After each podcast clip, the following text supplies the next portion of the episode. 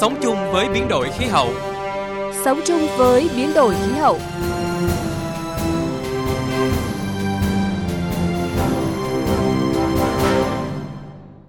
Xin kính chào quý vị và các bạn. Chương trình Sống chung với biến đổi khí hậu ngày hôm nay, chúng tôi đề cập đến các mô hình thích ứng với biến đổi khí hậu.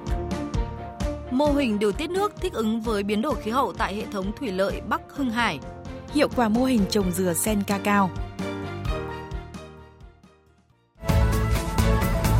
Sống chung với biến đổi khí hậu, liên kết vì một hành tinh xanh.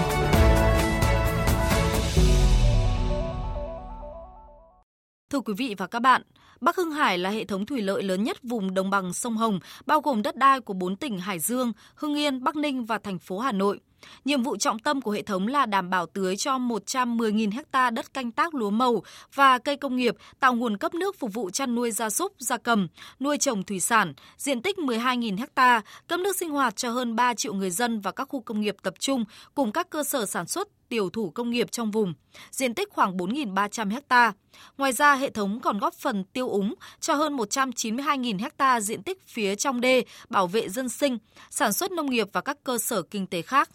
Tuy nhiên những năm gần đây, do tác động của biến đổi khí hậu, nhiều hộ dân đã thay đổi sinh kế bằng cách chuyển đổi diện tích đất trồng lúa sang nuôi trồng thủy sản hoặc nuôi cây cảnh. Việc chuyển đổi các mô hình sản xuất sẽ ảnh hưởng đến công tác điều tiết nước, đặt ra bài toán khó trong hoạt động điều tiết nước của hệ thống thủy lợi nhằm thử nghiệm các giải pháp thay thế khác nhau trong quản lý hệ thống thủy lợi Bắc Hưng Hải để thích ứng với biến đổi khí hậu, nhóm các chuyên gia thuộc Đại học Thủy lợi đã xây dựng mô hình hỗ trợ quản lý hệ thống thủy lợi Bắc Hưng Hải thông qua sa bàn trực quan. Dựa trên mô phỏng tổng quan về các vị trí xung quanh hệ thống thủy lợi Bắc Hưng Hải, mô hình xây dựng nhiều kịch bản, điều tiết nước phù hợp, đặc biệt ở những vùng chuyển đổi từ trồng lúa sang nuôi thủy sản hoặc trồng cây ăn trái, giúp các nhà điều hành quản lý và điều tiết nguồn nước được thiết kế dưới dạng mô hình sa bàn tương tác, mô hình hỗ trợ quản lý hệ thống thủy lợi Bắc Hưng Hải, được các chuyên gia sử dụng công nghệ thực tế ảo, trong đó các mảng Lego, mảng màu đại diện cho các vùng sản xuất. Điển hình, Lego màu xanh đậm, xanh nhạt là biểu thị cho vùng sản xuất nông nghiệp. Lego màu vàng là nơi sử dụng để nuôi trồng thủy sản như nuôi tôm, nuôi cá và màu đỏ liên quan đến khu công nghiệp. Mũ Lego đặc trưng cho từng khu vực và có nhu cầu nước khác nhau Lý giải về cách vận hành mô hình hỗ trợ quản lý hệ thống thủy lợi Bắc Hưng Hải, Phó giáo sư tiến sĩ Nguyễn Ngọc Doanh, Giám đốc Trung tâm xuất sắc Đại học Thủy lợi cho biết. Thế thì khi mà thay đổi cái kế hoạch sử dụng đất này, gọi là thích ứng với lại những cái biến đổi khí hậu ấy, thì nó sẽ thay đổi cái nhu cầu về nước. Thế từ đó thì cái việc vận hành hệ thống như thế nào cho nó phù hợp để tạo điều kiện cho những người mà quản lý điều hành tốt cái hệ thống này thì chúng tôi kết hợp với họ để xây dựng rất nhiều các hệ các cái kịch bản khác nhau liên quan đến biến đổi khí hậu và từ đó thì chuẩn bị sẵn sàng các cái các cái phương án từ cái việc ờ, kết quả của mô hình này để sẵn sàng trong trong mọi trường hợp là có thể ứng phó tốt với những thay đổi của khí hậu thì giảm thiểu nhất những cái rủi ro do biến đổi khí hậu gây ra. Đáng lưu ý, mô hình còn tính toán và đưa ra các kịch bản phù hợp khi người dân thay đổi mục đích sử dụng đất trước tác động của biến đổi khí hậu. Ví dụ như khu đất này trước đây trồng lúa, bây giờ chuyển sang nuôi trồng thủy sản. Vậy thì nhu cầu nước tại vị trí đấy sẽ thay đổi không phải chỉ một địa điểm mà toàn bộ vùng. Ông Phạm Tất Thắng, chuyên viên phòng công nghệ của Đại học Thủy lợi, đưa ra một trường hợp điển hình trong xây dựng kịch bản điều tiết nước. Câu chuyện xảy ra sẽ là khi mà mùa kiệt mực nước sông hạ xuống quá thấp thế thì nước biển nó sẽ chảy ngược lại thì lúc đấy nước biển nó có thể nó sẽ chảy sâu vào trong các cái kênh này đến hàng 50 đến 70 km. Thế thì nó sẽ dẫn đến cái tình trạng là nước mà bơm tưới vào nó sẽ là nước mặn chứ không phải là nước ngọt nữa. Thì thì sẽ dẫn đến lúa nó sẽ chết hoặc không chết nhưng nó sẽ dẫn đến là cái năng suất nó giảm đến 50 đến 70% phần là chuyện biến rất là bình thường. Bởi vì là cái độ mặn nó sẽ là một cái yếu tố cực kỳ quan trọng đến cái sự phát triển của cây hoa màu và cây lúa. Vậy, vậy thì khi mà ta chạy mô hình ấy thì ta biết trước được à nếu mà cái mực nước sông nó hạ thấp như này, thì nước biển nó đã xâm nhập vào sâu đến 50 km rồi. Có nghĩa là cái cống mà trong cái phạm vi 50 km đấy không được phép lấy nước nữa. Thế thì lúc đấy người ta sẽ dừng những cái vị trí cống cống từ cái phạm vi 5 50 km sẽ đóng cái cống như lại, hoặc là không được chạy máy bơm lúc đấy. Và lúc đấy sẽ phải có một cái phương án vận hành khác, đó là phải lấy nước từ trên những cái hệ thống bên trên này và phải tăng cường bơm để bổ sung cho phần này. Thì cái này là cái mà mà đã được ứng dụng và hiện nay vẫn đang được ứng dụng. Hiện nay hệ thống thủy lợi Bắc Hưng Hải đang bị ô nhiễm nghiêm trọng do nguồn thải từ các khu công nghiệp, nông nghiệp từ đầu nguồn đổ vào. Tiến sĩ Đinh Thị Hải Vân, trường bộ môn quản lý môi trường, khoa Tài nguyên và Môi trường, Học viện Nông nghiệp Việt Nam cho rằng có thể ứng dụng mô hình hỗ trợ quản lý hệ thống thủy lợi Bắc Hưng Hải để giải quyết phần nào tình trạng ô nhiễm này thì tôi đánh giá rằng là cái mô hình này nó rất là tốt và nó có cái giá trị là ứng dụng thực tiễn trong ngành nông nghiệp chúng tôi, giải quyết các câu chuyện về môi trường, thủy lợi à, và phục vụ cho cái phát triển nông nghiệp của tại cái vùng này đặc biệt là cái khu vực Bắc Hưng Hải thì nó lại chịu tải của rất nhiều những cái khu công nghiệp đổ thải vào từ trên phía đầu nguồn nên là cái hệ thống Bắc Hưng Hải gần đây nó đã bị một cái áp lực về môi trường rất lớn như là các khu công nghiệp từ phía Hà Nội từ phía Bắc Ninh đổ vào dạ. cái mô hình này thì tôi nghĩ rằng là nếu như chúng ta có thể giải quyết được tổng hợp ấy thì à, chúng ta phải xem xem là từ cái nguồn thải như thế nào. Nếu chúng ta sử dụng cái mô hình toán hoặc là chúng ta có thể tính toán từ cái nguồn thải từ à, cá nhân cho đến tập thể à, cho đến à, vùng nông thôn và vùng đô thị thì tôi nghĩ là nó có thể giải quyết được cái bài toán ô nhiễm môi trường ở cái khu vực Bắc Hưng Hải để phụ nước cho nông nghiệp. Đưa vào vận hành hơn 2 năm với việc tính toán, xây dựng các kịch bản khác nhau, mô hình đã giúp các nhà quản lý có cái nhìn tổng quan về phương án điều tiết nước tại từng khu vực nhằm ứng phó với tác động của biến đổi khí hậu. Nhận định những hiệu quả từ mô hình này, các chuyên gia thuộc Trung tâm xuất sắc Đại học Thủy lợi đang tiếp tục nghiên cứu, khảo sát thực tế và thiết kế mô hình hỗ trợ quản lý chuyên biệt giải quyết các vấn đề cụ thể cho hệ thống thủy lợi tả Trạch ở Huế, hệ thống thủy lợi Đắk Lắk, khu vực Tây Nguyên, khu tưới nước ngoài trong miền Nam.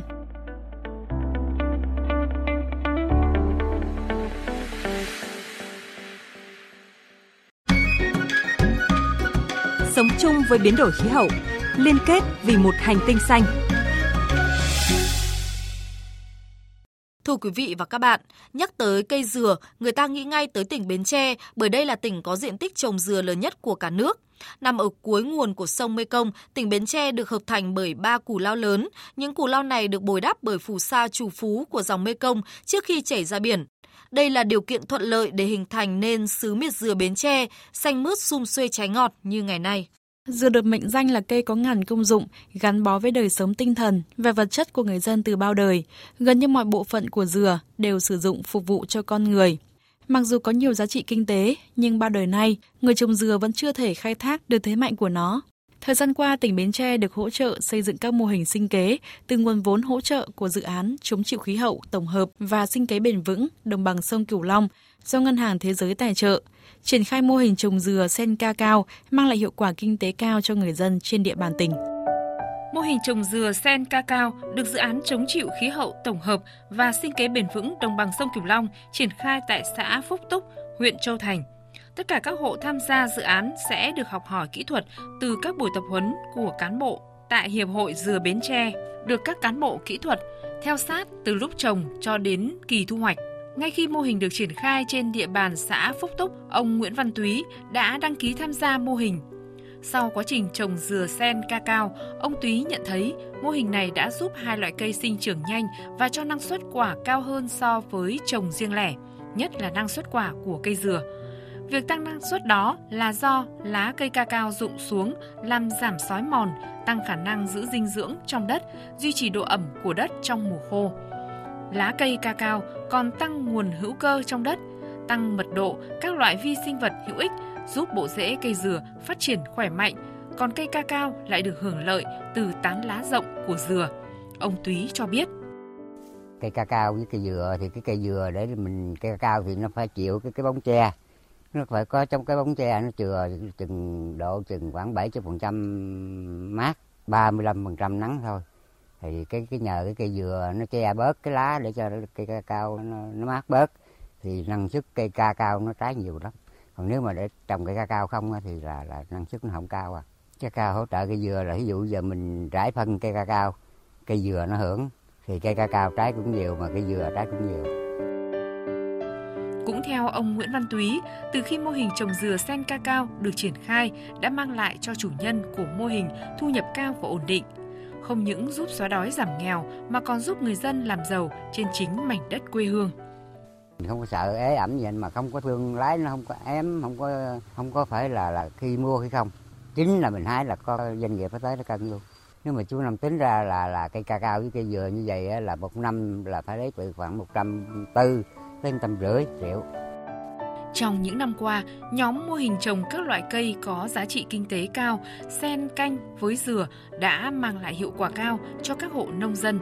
Tuy nhiên, mô hình trồng sen canh với dừa đòi hỏi người nông dân phải nắm vững về đặc tính của từng loại cây và am hiểu về kỹ thuật trồng trọt. Ông Trần Anh Tuấn, Chủ tịch Hiệp hội Dừa Bến Tre cho biết. Nếu chúng ta chỉ đơn thuần trồng dừa chuyên canh thì chúng ta sẽ không phát huy được hiệu quả kinh tế cao bằng cách là sen canh cây dừa với một số loại cây trồng khác. Thì có hai cái loại cây trồng mà được ờ, người dân đưa vào trong cái cái sen canh với cây dừa để tăng lên. Đó là trồng cây cacao xen trong vườn dừa và thứ hai là trồng loại cây có muối trong tương lai, phát triển kinh tế gắn với cây dừa sẽ là một hướng đi chính của tỉnh Bến Tre. Các nhà khoa học đã khẳng định dừa là một loại cây thích ứng với nguy cơ biến đổi khí hậu và nước biển dâng, chống gió bão và sạt lở. Tuy nhiên, nếu cây dừa không mang lại thu nhập và cuộc sống ổn định cho người dân thì nó rất khó phát huy được những giá trị vốn có. Vì vậy, trong chiến lược ứng phó với biến đổi khí hậu và nước biển dâng, cây dừa cần được đánh giá đúng vai trò của nó – Thêm vào đó, bảo vệ và phát triển cây dừa cũng chính là bảo tồn một phần giá trị văn hóa của dân tộc Việt Nam.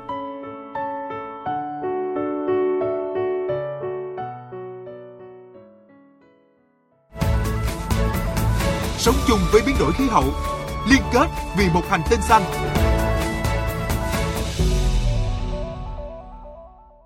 Thưa quý vị và các bạn, ứng dụng khoa học kỹ thuật mới để tăng năng suất, giảm chi phí, thân thiện với môi trường là cách mà nhiều nông dân trồng lúa tại Thái Lan đang làm để thay đổi cuộc sống của họ. Cuối chương trình ngày hôm nay, mời quý vị cùng tìm hiểu các giải pháp của nông dân Thái Lan trong ứng phó với biến đổi khí hậu. Biến đổi khí hậu gây ra các tác động tiêu cực trên diện rộng đến các vấn đề nông nghiệp ở khu vực Đông Nam Á. Trong những năm qua, Thái Lan là một trong những quốc gia áp dụng khoa học kỹ thuật cho mô hình sản xuất nông nghiệp đạt hiệu quả cao và hiện là một trong những nhà xuất khẩu lúa gạo hàng đầu thế giới. Tại Thái Lan, nông dân trồng lúa có thể tăng năng suất và giảm chi phí bằng kỹ thuật canh tác mới, bao gồm công nghệ săn lấp đất bằng laser. Phương pháp săn lấp đất bằng laser là một công nghệ tiên tiến thay đổi tích cực đến sản xuất và cải thiện thu nhập cho nhiều nông dân. Với phương pháp này, nhiều nông dân tại Thái Lan được đào tạo để giảm chi phí sản xuất, tăng năng suất cây trồng, sử dụng phân bón hợp lý, giảm thiểu tác hại cho môi trường. Khi nông dân điều chỉnh việc cải tạo đất bằng công nghệ mới này sẽ giảm được một nửa chi phí nhiên liệu, tạo điều kiện thuận lợi cho việc bơm nước vào ruộng lúa, tiết kiệm 50% thời gian lao động. Cụ thể, công nghệ săn lấp đất bằng laser có thể giảm chi phí đầu tư như tiết kiệm nước tưới, thuốc diệt cỏ, giảm lượng giống gieo xạ, phân bón, hạn chế sâu bệnh, thuận tiện cho cơ giới hóa, giảm hao hụt trong quá trình thu hoạch. Một nửa diện tích đất nông nghiệp ở Thái Lan được dùng để sản xuất lúa gạo, chiếm gần 55% lượng khí thải từ ngành nông nghiệp. Thái Lan được xếp hạng là quốc gia phát thải khí nhà kính liên quan đến lúa lớn thứ tư trên thế giới. Chính phủ Thái Lan với sự hỗ trợ của cơ quan phát triển Đức GIT hiện đang triển khai dự án Thái Rainama nhằm khuyến khích nông dân sản xuất nhỏ tại địa phương thực hiện trồng lúa ít phát thải một cách bền vững.